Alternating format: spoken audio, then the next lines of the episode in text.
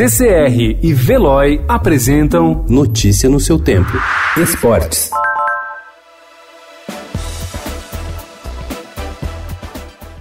A Justiça do Paraguai vai decidir na manhã de hoje se permite que Ronaldinho Gaúcho e seu irmão Roberto Assis passem a cumprir prisão domiciliar durante a investigação de que são alvo no país por uso de documentos falsos. Os brasileiros estão presos desde sexta-feira e seus advogados entraram ontem com o recurso. Se obtiver sucesso, o próximo passo da defesa vai ser pedir a liberação para que voltem ao Brasil. O ministro da Justiça e Segurança Pública, Sérgio Moro, entrou em contato com autoridades paraguaias para tomar conhecimento sobre a prisão de Ronaldinho Gaúcho em razão de uso de passaporte falso no país. O governo brasileiro acompanha o caso, mas o chefe da pasta ressaltou durante o diálogo que respeita a soberania do Paraguai para tomar decisões.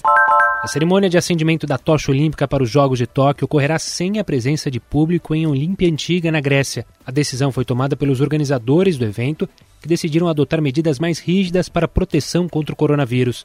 Ontem, o Comitê Olímpico da Grécia anunciou que não haverá público no local amanhã, quando será realizado o ensaio, e também na quinta-feira, data em que ocorrerá o acendimento da tocha.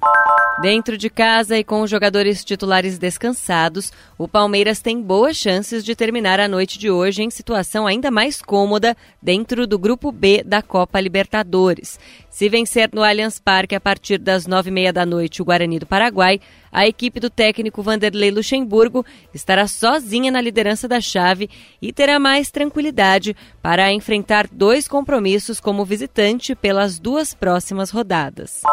Já o Santos, impulsionado pelos recentes bons resultados sob o comando de Gesualdo Ferreira, volta a campo hoje às 7h15 da noite em busca da segunda vitória na Copa Libertadores.